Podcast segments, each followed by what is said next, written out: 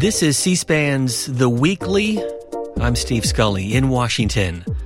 The party conventions are over, the fall campaign now underway, and the debates are about to begin. In fact, televised debates making their first mark back in 1960 when the two leading presidential candidates met in a Chicago television studio, beginning a new era in American politics. Good evening. The television and radio stations of the United States and their affiliated stations are proud to provide facilities for a discussion of issues in the current political campaign by the two major candidates for the presidency. The candidates need no introduction. The Republican candidate, Vice President Richard M. Nixon, and the Democratic candidate, Senator John F. Kennedy. That was 1960. It would be another 16 years before the debates would resume, but since then they have been part of the political landscape in every presidential election. And one person has been part of that process for more than 60 years. Newt Minow is a Chicago based lawyer, a longtime member of the Commission on Presidential Debates, and he is the author of the book Inside the Presidential Debates Their Improbable Past and Promising Future. Our conversation is just ahead. Newt Minow is joining us on the phone from Chicago. Thanks very much for being with us. Glad to be with you, Steve. Let me begin with the overarching question that is often asked with these presidential debates, and that is Do the debates, the three presidential, the one vice presidential debate this year, do they reinforce how a person votes, or do they truly sway the mind of a voter? I think they do both. I think probably for most people, uh, if you could break it down, I think for most people it probably reinforces their view. And for some people who still haven't made up their mind at the time of the debates, uh, it, it can have a uh, significant influence on their thinking. As you know, another part of the debate process is whether or not to accept a third party presidential candidate. And so, what is your view on that at this late stage in the campaign? What should the criteria be? Well, this is the most difficult question of all for the sponsors of the debate. I've been involved from the beginning with the League of Women Voters, now with the Commission on Presidential Debates, and we have this adopted the same criterion uh, criteria, I should say. You have to be eligible under the Constitution, which means you have to be uh, born in the U.S. and at least 35 years old. You have to be uh, on enough ballots so that numerically you had a chance to win the election. And uh, third, you have to have at least 15 percent support in the average of the five leading national public opinion polls. I think that's a fair assessment. It's been tested many times in the courts. It's been upheld every, uh, every time. And uh, unfortunately, you can't accommodate uh, more than 200 candidates for president. So you have to draw a line, and I think the line we've drawn is a fair one. Another debate real time fact checking, especially in today's political environment. You've been hearing the argument. What can a debate do, if anything, in terms of keeping the candidates accountable for what they say? We think the uh, real fact checker has to be the opponent, uh, plus uh, the media, who will immediately uh, respond after the debate uh, I think if there's a, really blatant uh, error, uh, it should be pointed out. But basically, uh, the idea is to let the candidates uh, deal with the facts and let the public then make their make their own judgments. You write about many of this in your book, Inside the Presidential Debates Their Improbable Past and Promising Future.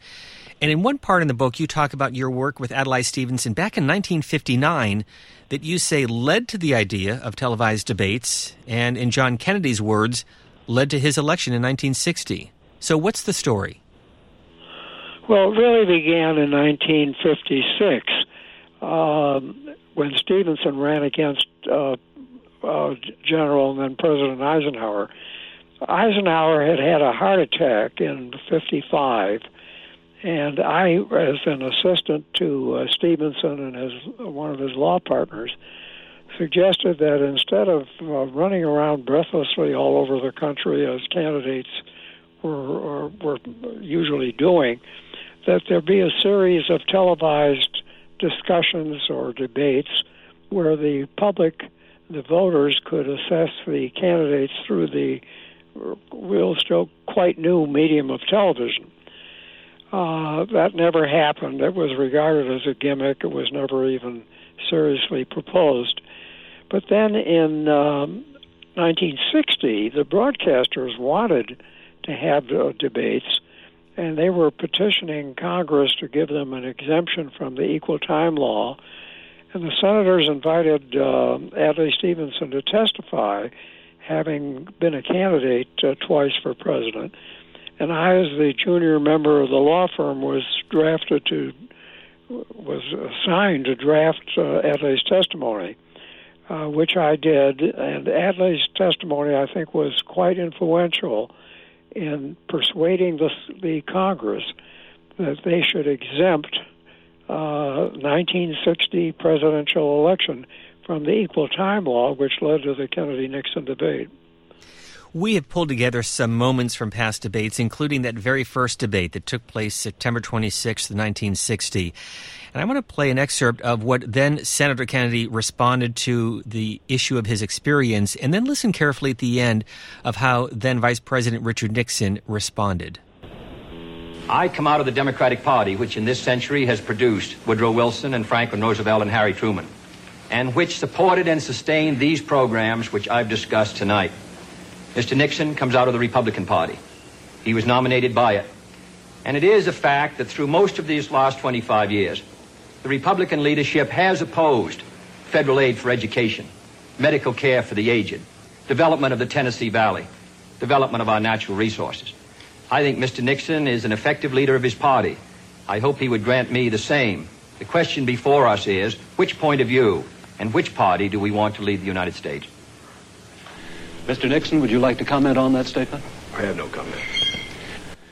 That from the first of four presidential debates in 1960. Newton Minow, you've heard that before, but what was your reaction? Well, I, I knew um, Jack Kennedy before the debate, so I was not surprised that he demonstrated in the debate the maturity, uh, the judgment, the presence, the character, the personality that he showed. Uh, I think the country, of course, didn't know Jack Kennedy, and I think that he uh, introduced himself uh, to the voters in a way that they had not uh, thought of him before. So that was very important. And of course, there was a 16 year gap between the Kennedy Nixon debates and the Ford Carter debates in 1976. A looming reason, of course. President Lyndon Baines Johnson and Richard M. Nixon. So, what's the backstory?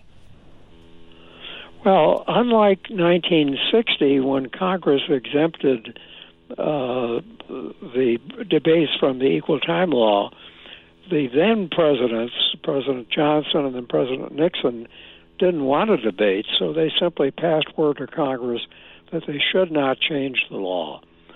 In 1976, the Federal Communications Commission, without a new law by Congress, reinterpreted the Federal Communications Act uh, exemption from the Equal Time Law, which exempted news programs. And the Federal Communications Commission ex- decided to exempt debates as being a news program. That led the League of Women Voters to conduct the debate and uh, uh, to my they they asked me to help them organize it because they'd asked the uh, man who organized the 1960 debate, Frank Stanton, who was the head of CBS, to do it, and he couldn't do it because he was still involved in broadcasting. This had to be a a, a, a nonprofit uh, sponsor. He recommended me and I was surprised because when I inquired in getting uh, President Johnson and then Governor Carter, to, whether they were willing to debate, both of them were willing, and that's how we organized it. And you outline that in chapter three of your book. At that point, President Gerald Ford, America's only appointed president, was down more than 30 points in the polls, although the gap did narrow until this moment, October 6, 1976. Let's listen. There is no Soviet domination of Eastern Europe, and there never will be under a Ford administration.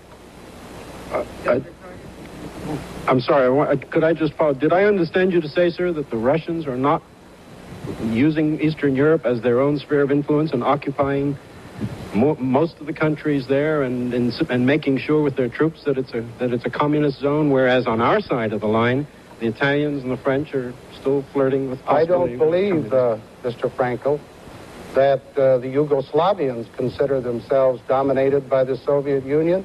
I don't believe that the Romanians consider themselves dominated by the Soviet Union.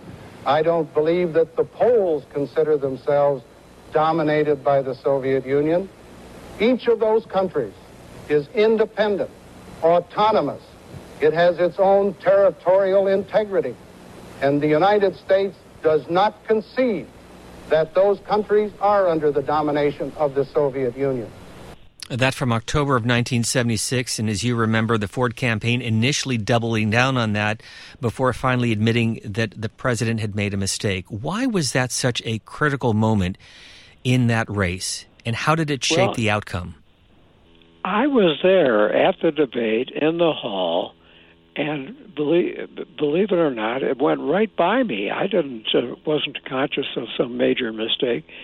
The press treated it as a major mistake, and the the media did. Uh, I understand understood what uh, President Ford was saying, and I, th- I think he was wrong. But I don't I don't think that the uh, what he said had that much effect on the election. Because, as he pointed out to uh, in a conversation with me later, he was 32 points behind when the debate started, and at the time of the election, he almost won. 12 years later, there was another moment in another debate with then Massachusetts Governor Michael Dukakis and Vice President George H.W. Bush. And this question from Bernie Shaw of CNN. The first question goes to Governor Dukakis. You have two minutes to respond.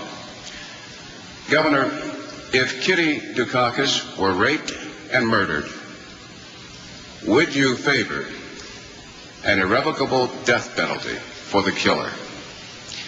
No, I don't, Bernard, and I think you know that I've opposed the death penalty during all of my life. I don't see any evidence that it's a deterrent, and I think there are better and more effective ways to deal with violent crime. We've done so in my own state, and and so when experts study presidential debates, Newt Minow, they often refer to that moment. Why? Well, I think they refer to it correctly because it was a very, very big mistake on the part of Governor Dukakis. Uh, he, uh, in a conversation with him later, he told me he made a very bad mistake by not responding first by how terrible he would feel and how outrageous it was that uh, this had happened to his wife. So he did make a mistake, and uh, again, uh, I think probably too much attention was paid to the these uh, flubs uh, in in terms of judging a person uh, more broadly, in, in, instead of in one particular incident. Incident, we all make mistakes. So, if you could change anything about the general election presidential debates, what would it be? Well, I would have to. I would go to a, classical, formal uh, form of debate rather than questions. Uh, I would have each of them try to make their own case. Uh, each of them question each other, uh, and have a, uh, a more direct. Uh, but that we've tried that. The league has tried that. The commission has tried that the candidates don't want to do, don't want to do that. The candidates advisors tell them you don't want to appear to be a mean, uh, critical person. You you want to have the press ask the questions, not yourself. Do you think that that would be any different in 2020 with President Trump and former Vice President Joe Biden? Well, it's unlikely. it, it's hard to predict what's going to happen this time. And our listeners might find it interesting. I know this: uh, the public will benefit greatly by having an interchange between the two candidates. Our audience might find this interesting because, as you outline in the book, there are negotiations on everything from is there water, where they sit or stand, the height of the podium. Is this all the after effects of the very first debate in 1960, the Kennedy Nixon debates, in which many people thought that Vice President Nixon didn't look strong, didn't look well compared to Senator Kennedy? Well, I th- I think the the most important thing is that we use this extraordinary medium of broadcasting, of, of television and uh, radio, to enable every person in the United States to witness uh, the candidates together, to evaluate them, to see how they think on their feet, to be in a, a, a situation where they can't control the format, where there are, are no commercials, where people have a chance to see what kind of person they are, what kind of intellect they have, what kind of uh, personality and character that that's priceless for a, a, a democratic process. One of the more recent debates back in October 2016, and so let's. Uh, set the framework for this exchange because the Access Hollywood video was released uh, the previous Friday. Hillary Clinton and Donald Trump meeting in a town hall format on October the 9th in St. Louis. And here's an exchange between Hillary Clinton and Donald Trump. What we all saw and heard on Friday was Donald talking about women, what he thinks about women, what he does to women. And he has said that the video doesn't represent who he is. But I think it's clear to anyone who heard it that it represents exactly who he is. That was locker room talk. Uh, I'm not proud of it. I am a person who has great respect for people, for my family, for the people of this country, and certainly I'm not proud of it. But that was something that uh, happened. If you look at uh, Bill Clinton, far worse, minor words, and his was action. His was what he's done to women. There's never been anybody in the history of politics in this nation that's been so abusive to women. So you can say any way you want to say it, but Bill Clinton was abusive to women. Newt Minow, was then Republican nominee Donald Trump effective in shifting the focus away from him in that debate?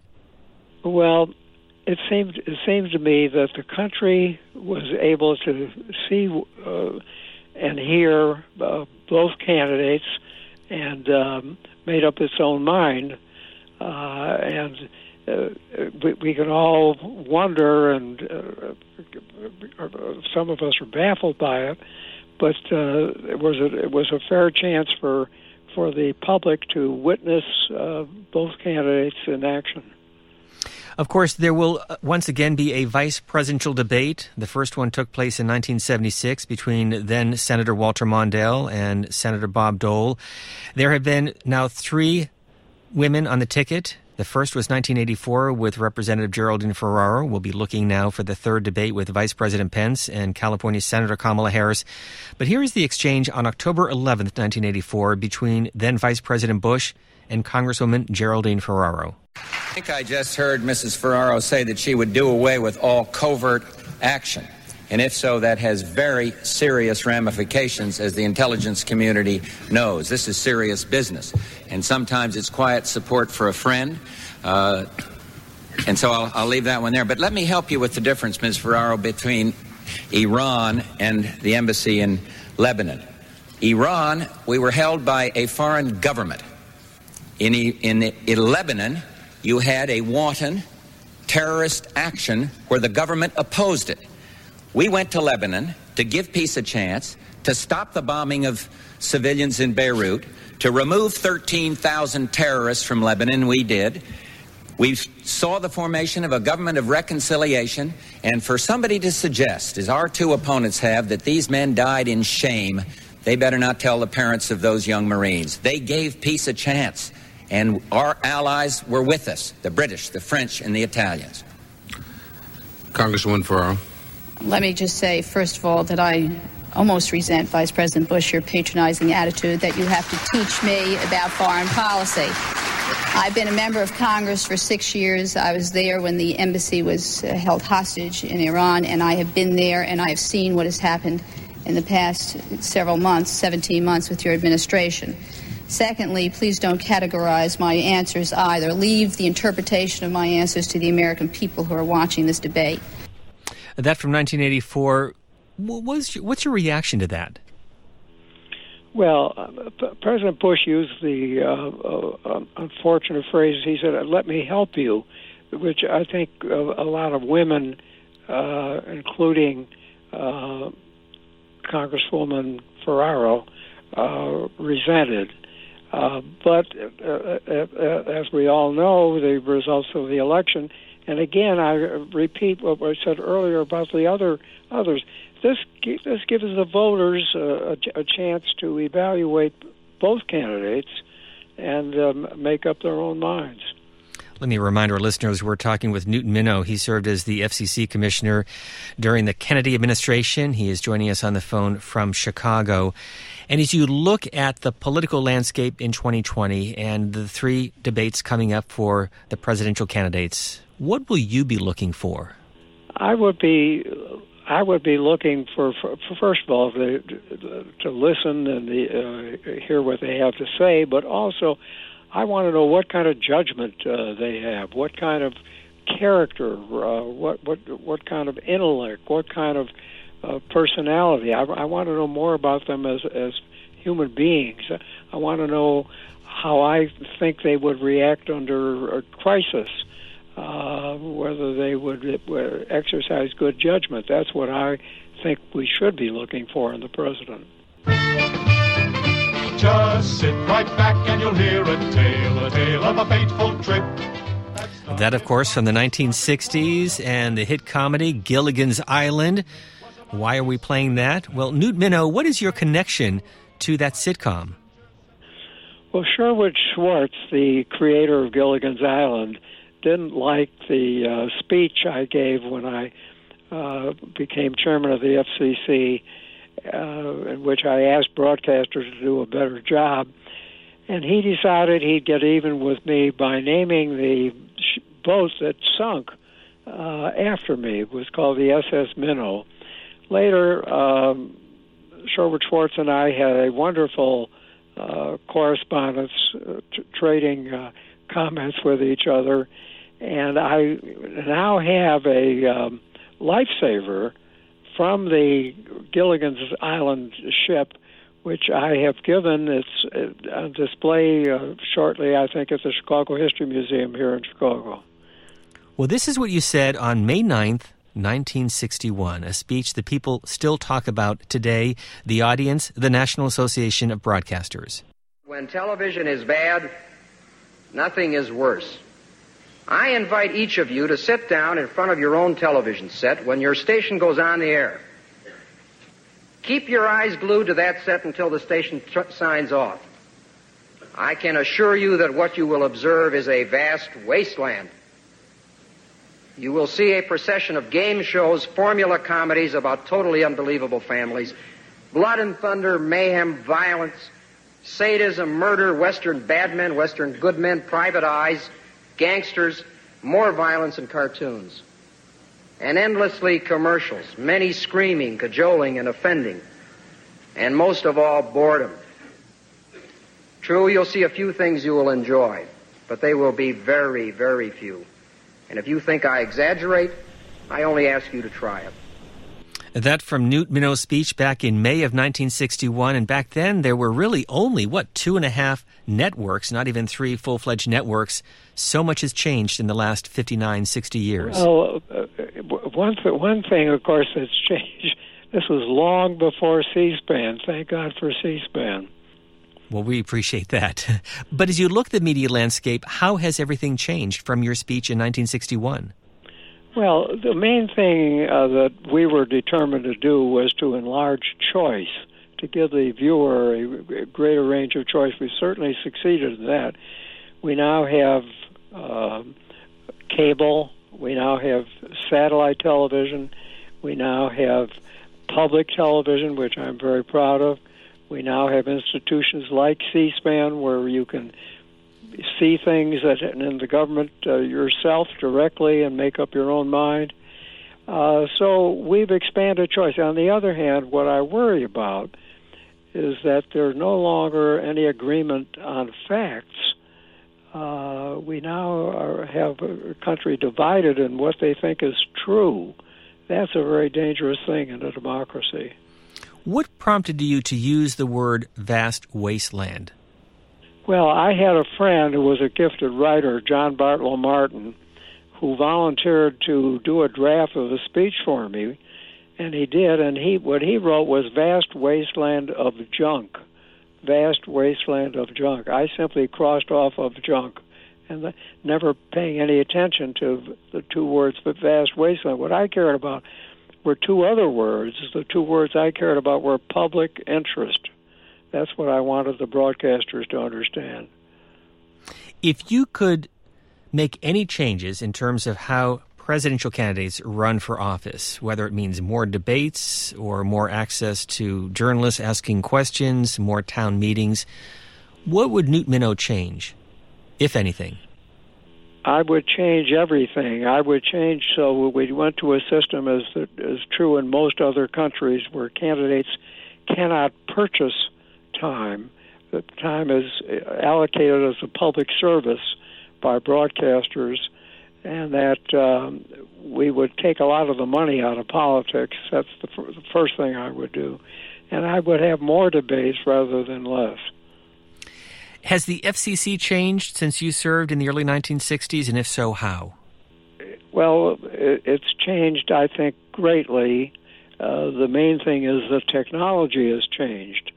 And as a result, the internet, rather than broadcasting, is occupying more of the most of the FCC's attention and time. And the internet is is presenting uh, many perplexing uh, difficult regulatory problems that we haven't solved yet. Because, as you know, everyone can have an opinion, express their views on social media and on the web. So, is that a good thing or a bad thing? Well, it, it's a good thing, except it seems to me that there's a very big danger that we can have foreign countries, particularly the Russians, uh, interfering in our elections by misleading people. In the conclusion of your book, you say that debates are, quote, a great and enduring tradition, a public service. And you touched on this a moment ago, but what worries you the most about these debates? Because we have had them, really a debate uh, since 1976, although in 1980 we only had one between then President Jimmy Carter and challenger Ronald Reagan, but they have become part of the fabric, part of the tradition in America's electoral politics. Well, what worries me the most are the debates that are run in the primaries. Uh, our debate commission, the of Women Voters, had nothing to do with that. The, the primary debates are run by broadcasters who are invite audiences to scream and yell and interfere. Uh, they try to use their own stars as, to promote them. They they lack dignity. They ask people uh, complicated uh, public uh, question and ask them to raise their hands, if yes or no. Uh, so I think the the primary debates, I think I'm I'm ashamed of. You were born in 1926, so I will let our listeners do the math. But uh, let's catch up on Newt Minow. What are you doing these days? Well, with, with the pandemic, I'm um, not in my office. Uh, I'm particularly proud of, of our family. I've got three daughters are all lawyers, all doing good, all doing public service, and um, th- three grandchildren, all the same way. So I feel that um, uh, the country will survive. The the country has survived riots, wars, depressions, pandemics before. We'll survive this one, and we'll go on to the, continue to be the greatest country in the world. And of course, your career has really covered the arc of uh, the last century plus, but in particular, your relationship with John F. Kennedy. As you look back, what's your favorite story? Well, I I try to get John F. Kennedy the vice presidential nomination, which uh, Adlai Stevenson had to make the decision of who would be his running mate in 56 at the Democratic convention, and I was very much for for Jack Kennedy. Uh, uh, but Bob Kennedy, particularly, was my close friend, and uh, the, I got, grew to know, to know the whole family. Uh, I thought Jack Kennedy and I were of the same generation that served in World War II in the military. Felt very deeply what he said in his inaugural address. Ask not what what your country can do for you. Ask what you can do for your country. That was our generation, and uh, I only wish that life had not been cut so short for him because he still had a great deal to contribute to our country. And more recently, in 1988, a young law professor by the name of Barack Obama is brought to your attention. What's the story, and how did Michelle Obama become a factor in all of this? My daughter Martha um, still is a law professor at Harvard Law School. She later became the dean, but then she was teaching, and she called me up one day and she said that she knew that my law firm did not hire uh, first year law students for as summer interns. We waited till they finished their second year. But she said, I've got one that's so exceptional that you ought to take at least take a look at him. I said, What's his name? She said, Barack Obama. I said, You'll have to spell that for me. And she did. I called our hiring partner, John Levi, and told him about it. He started to laugh. I said, What are you laughing about? It's not funny. He said, We've hired him already. He was in here yesterday for an interview, and I could see that he was exceptional. We hired him on the spot. And I'm turning him over to our young associate, Michelle Robinson, to be his supervisor next summer. Well, Michelle Robinson is now Michelle Obama, and the rest is history.